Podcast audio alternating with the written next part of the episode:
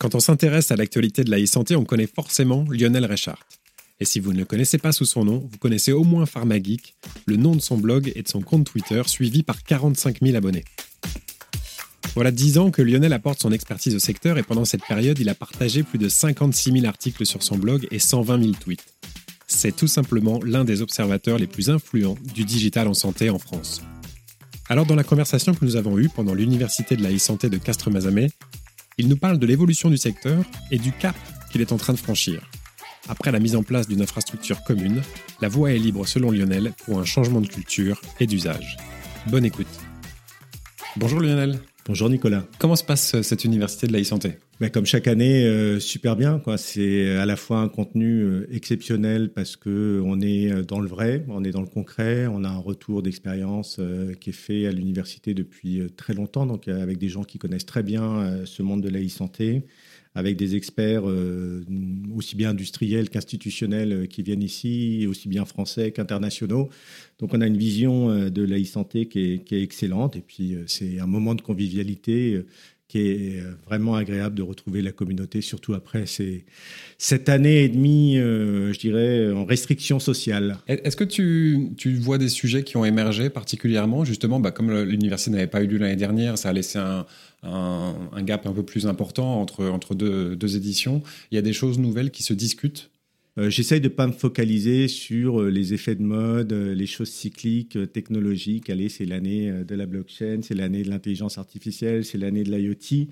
ce qui émerge clairement, c'est la construction institutionnelle de la santé ce qu'on voit émerger à travers la feuille de route, euh, ma santé 2022 ou le virage du numérique en santé, peu importe comment on l'appelle, et puis euh, ce qui va s'accélérer avec la crise sanitaire, ce qu'on a déjà vu, et avec le Ségur qui arrive euh, dans les usages et dans le, l'équipement et la construction de la e-santé. Donc voilà, pour moi, c'est ça la grande, le grand changement. C'est-à-dire qu'il y a dix ans, on avait à peu près les mêmes startups avec les mêmes idées, on avait la même vision très claire de comment on allait être soigné demain. Par contre, on était incapable de le mettre en pratique. Et aujourd'hui, enfin, je dirais qu'on a, euh, comme dirait euh, Laura Le Tourneau et Dominique Pont, on a les routes qui sont construites, on a l'infrastructure qui est là, et on va pouvoir construire enfin cette e-santé au service de tous, au service de nous, pour soigner mieux et, et j'espère euh, améliorer la prévention et un certain nombre d'autres choses. Et avec le financement aussi, parce que c'est un point sur lequel euh, Laura Tourneau a... Le financement est là depuis très longtemps. Euh, on a 20 milliards qui ont été levés sur les six premiers mois de l'année, 20 milliards l'année dernière, 80 milliards depuis 10 ans qui ont été levés. Pour autant, la façon dont on se soigne n'a pas vraiment évolué. Donc l'argent n'est pas un problème. L'argent n'est pas un problème, c'est la culture, c'est le quand on construit une maison, si je commence par la déco du salon, ça ne le fait pas. Il faut d'abord que je fasse la chape euh, en béton au sol, il faut d'abord que je fasse les murs, il faut que je fasse le toit, il faut que je mette hors d'eau, hors d'air. Et là, je peux commencer à décorer l'intérieur. On a commencé par la déco de l'intérieur. Aujourd'hui, on a repris les choses dans le bon sens et il faut le reconnaître euh, à la DNS euh, d'avoir fait le job pour faire en sorte de rendre possible la e-santé. Après, on a un énorme mur devant nous, celui que j'appelle le mur des usages. Euh, donc euh, là aussi, là par contre, les financements peuvent être intéressants. C'est comment on contraint notamment les professionnels de santé à travers les financements. Alors contraindre, le mot est peut-être un peu dur, mais euh, en tout cas les inciter, les motiver à partager leurs données, à utiliser ces services socles, à développer l'INS, à développer un certain nombre de choses. Donc donc voilà, mais je pense que le, le temps des bisounours est terminé, le temps de l'incantation est terminé. Et maintenant, si on est tous d'accord pour dire qu'on sera mieux soigné grâce au numérique, qu'on va avoir euh, plus de ressources, un meilleur accès aux soins, une meilleure euh, égalité dans la dispensation de ces soins, ben, il faut y aller et il faut y aller avec tous les moyens possibles. Alors, bien sûr, la formation, bien sûr, l'accompagnement, bien sûr, tout ce qui est, je dirais, très vertueux. Puis à un moment donné, euh, voilà, les, derniers, mais il, faut, il faut aussi euh, les inciter plus fortement. Tu trouves qu'il y, a des, il y a des réticences ou des, forces opposées qui tirent dans l'autre sens euh? Il y, a, il y a des conservatismes, il y a des cloisons qui ont du mal à, tomber. Hein. On sait bien qu'on a un service, on a un système de santé qui est très cloisonné entre la ville et l'hôpital, entre le médecin et le pharmacien, entre différentes typologies de patients. donc à un moment donné, il faut, faut casser ces silos-là. Euh, il faut euh, essayer de, travailler sur le parcours, d'essayer de travailler sur des problématiques de santé euh, extrêmement précises. La, solution one fit all, elle n'existe pas. Je dirais qu'il faut travailler vraiment sur des typologies de patients, sur des, pathologies ou des problématiques dans le parcours de soins qui sont extrêmement précises. Alors, est-ce que ça veut dire avoir un modèle qui est un peu hybride où on a des parcours de soins qui, sont, qui, peuvent être full digital euh, ou euh, un parcours de soins qui est moins digitalisé, qui est plus traditionnel? C'est possible un modèle qui fonctionne comme ça? Je ne sais pas si cette notion de full digital est pertinente. Notre vie, elle n'est pas full digital. Notre vie, on est dans la vraie vie tous les jours. voilà, euh, quand on a une maladie, c'est une vraie maladie. Quand on, interagit avec des gens, voilà. Je pense qu'il faut beaucoup s'interroger par rapport à ce qu'on a vécu sur la télésanté ces derniers mois. Euh, on, a vu une explosion de la télésanté lors du premier confinement. Euh, on voit que maintenant, il y a une réduction euh, rapide, puisqu'on est repassé à 4% à peu près des téléconsultations aujourd'hui. je crois qu'il faut repenser les parcours, il faut repenser la pratique. Euh, il faut repenser les attentes des patients. Est-ce que pour un renouvellement d'ordonnance, j'ai besoin d'aller voir mon, médecin? Non, j'ai pas besoin. Euh, est-ce que si j'ai une douleur au ventre, je vais aller le voir? Oui, probablement. Donc il faut vraiment qu'on prenne le temps, euh, chacun, de repenser les parcours à, la lumière de ce qu'on a pu vivre et du retour d'expérience qu'on peut avoir sur la télésanté aujourd'hui et se poser les bonnes questions. Et derrière ça, il faut reposer toute la question de la formation initiale, de la formation continue, de la formation des citoyens à l'informatique, à la santé, euh, c'est beaucoup de choses qu'il faut remettre à plat. Paris, c'est pas fait en un jour. On sait que la santé est un temps très très long. Euh, c'est un temps difficile, notamment pour les, industriels et surtout les, jeunes startups euh, là-dessus. C'est des cycles longs. Donc, Un autre sujet dont on parle, c'est de mettre le patient au cœur. C'est un terme qu'on entend beaucoup, qu'on a beaucoup entendu. Moi, je ne sais pas trop ce que ça veut dire et je ne sais pas ce que ça veut dire dans le nouveau contexte de la numérisation de la santé. J'ai beaucoup de mal avec ce concept-là. Alors, je parlais de phénomène de mode tout à l'heure. Il y a dix ans, quand, j'ai démarré dans la e-santé, on était très sur le patient empowerment, le e-patient, le beyond the pill côté pharma, le patient centrique euh, dans, le système de santé. Euh, on est d'accord, euh, il y a un moment donné, l'utilisateur, c'est toi, c'est moi, c'est nous, on est tous patients, on a tous été patients, on est tous patients, on sera tous patients un jour. C'est Anne Buisson de la fac qui, avait dit ça un jour lors d'une conférence, et c'est tellement vrai. Euh, je crois que c'est la démocratie sanitaire qu'il faut remettre au cœur. Euh, c'est vraiment cette logique-là de d'accompagner l'éducation du patient, de faire en sorte qu'il ait tous les moyens de décider de se soigner ou pas. Et là aussi, il faut accepter que le patient puisse dire mais non, moi j'ai pas envie de votre solution numérique, non, j'ai pas envie de partager les données, non, j'ai pas envie de, changer la façon dont j'interagis avec mes soignants ou avec euh, mon parcours. Mais il faut lui donner les clés pour qu'il puisse euh, décider et il faut savoir l'entendre. Et je crois que le patient, on l'écoute pas assez des fois. Et je crois qu'il y a beaucoup de soignants qui gagneraient à écouter plus le patient et à accepter aussi que le patient n'ait pas le même point de vue euh, par rapport au traitement qu'on lui propose, au parcours qu'on lui propose, euh, et que le, patient ait la possibilité d'avoir un deuxième avis et la possibilité de, de pouvoir comprendre et apprendre euh, sur sa pathologie. Et alors, tu parlais tout à l'heure de formation. Quel est l'enjeu là au niveau de la formation? Est-ce que c'est est -ce c'est plus pour des publics différents euh? Tous les publics doivent être euh, accompagnés. Alors, il se trouve que j'ai la casquette de directeur pédagogique du MBA euh, Digital Marketing Business Santé de l'EFAP. On, a un certain nombre de, de, MBA à travers la France, en Algérie à Shanghai. Donc, j'ai la chance de, de voir un petit peu la e-santé dans d'autres univers. Euh, il doit y avoir à la fois une formation pour les professionnels de santé, aussi bien initiale que continue, pour les accompagner justement à ces outils numériques, de comprendre effectivement tous les aspects éthiques, déontologiques, les biais qu'on peut avoir sur les algorithmes ou sur les données, de, repenser la formation sur la pratique. Aujourd'hui, c'est simple. Si on regarde les professionnels de santé, en 1950, à peu près après la guerre, euh, la connaissance médicale doublait tous les 50 ans. Quand on arrive en début des années 2000, la connaissance médicale euh, double tous les 8 ans. La masse de données aujourd'hui dans, la médecine double tous les 73 jours. Donc continuer à former les médecins de la même façon, à leur pousser de plus en plus de choses à l'intérieur de la tête, on le voit bien, il y a du burn-out chez les internes en médecine, chez les étudiants en médecine, c'est de plus en plus compliqué. Donc il faut repenser ces, formations-là.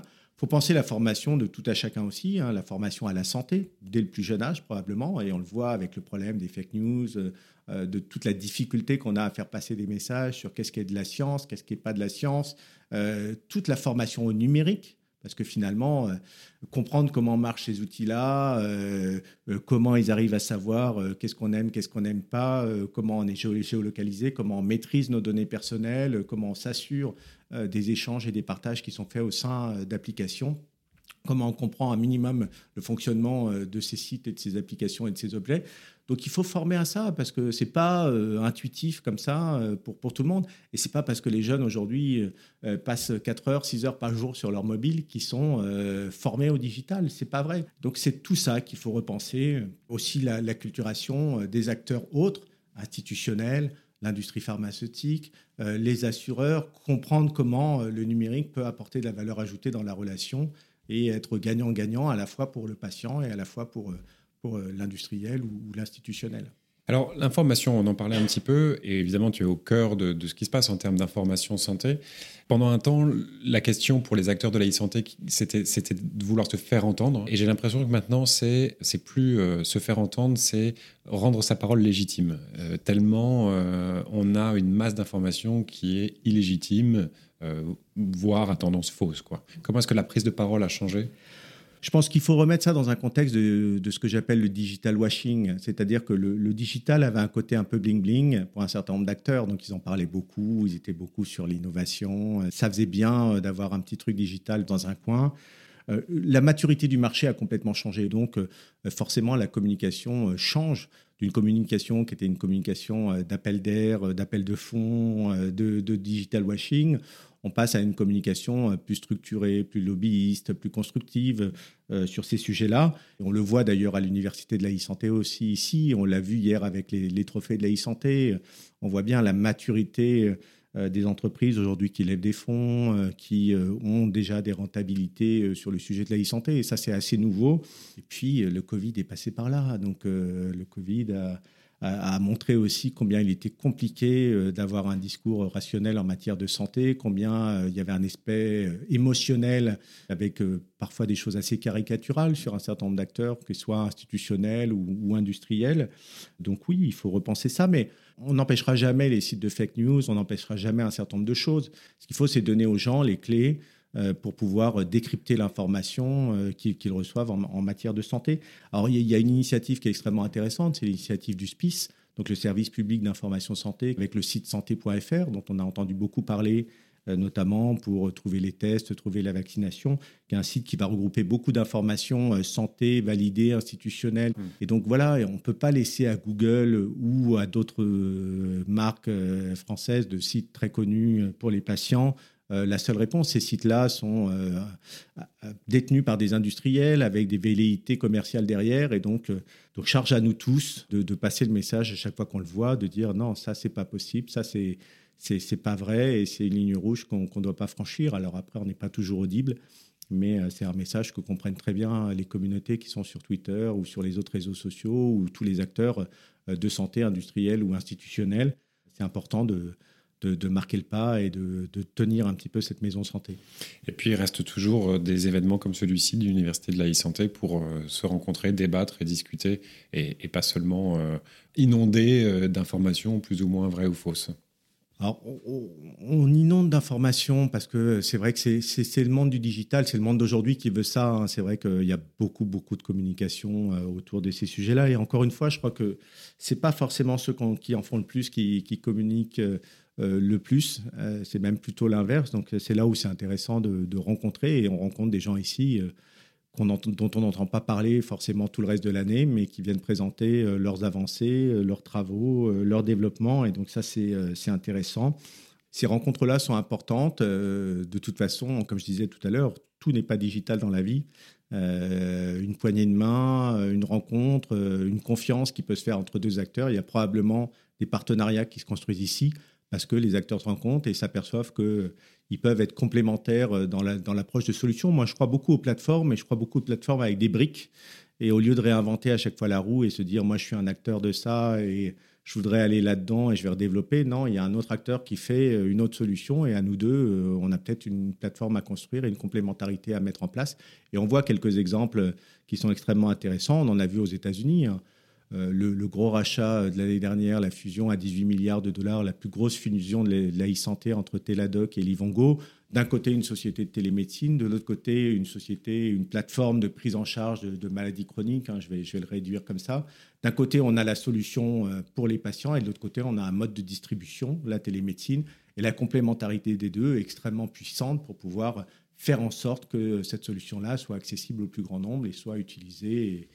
Donc, euh, je crois beaucoup à cette e-santé-là euh, demain. L'e-santé de, de, partenariat euh, mm. avec des acteurs de différentes tailles. On dit toujours, hein, tout seul on va plus vite, ensemble on va plus loin. Et je crois qu'en matière de santé, la question n'est pas d'aller vite, elle est, elle est d'aller loin et de construire quelque chose qui soit pérenne et qui soit utile à tous. Et encore une fois, parce qu'on est tous patients, donc ça peut concerner nos enfants, ça peut concerner nos parents, ça peut concerner nos amis. Et donc, on a tous envie que cette, cette santé-là, et, surtout en France, où on a la chance, et comme je voyage beaucoup entre les États-Unis et la Chine notamment, on a la chance d'avoir un système de santé de, folie. Alors, on peut le critiquer, il était mieux avant, il y a des choses perfectibles, mais le fait qu'on puisse globalement avoir gratuitement un médecin de qualité, un soin de qualité, euh, relativement à proximité et relativement vite, c'est exceptionnel. Et ça, euh, il faut absolument qu'on le préserve, qu'on le protège, c'est un joyau. Merci beaucoup, Lionel, pour tes éclairages. Merci d'avoir, de nous avoir donné du temps. Merci, Nicolas. À bientôt. À très bientôt. Merci à vous d'avoir écouté cet épisode du podcast de l'Université de la e-santé. S'il vous a plu, n'hésitez pas à le partager autour de vous et sur les réseaux sociaux. Vous pouvez retrouver Lionel sur son compte Twitter, PharmaGeek, et sur son blog du même nom, et l'Université de la e-santé sur son site internet université-e-santé.com. Cet épisode a été préparé et réalisé par Sons et Merveilles mixé par Alice Krief. Je suis Nicolas Parodi et je vous dis à bientôt pour un nouvel épisode.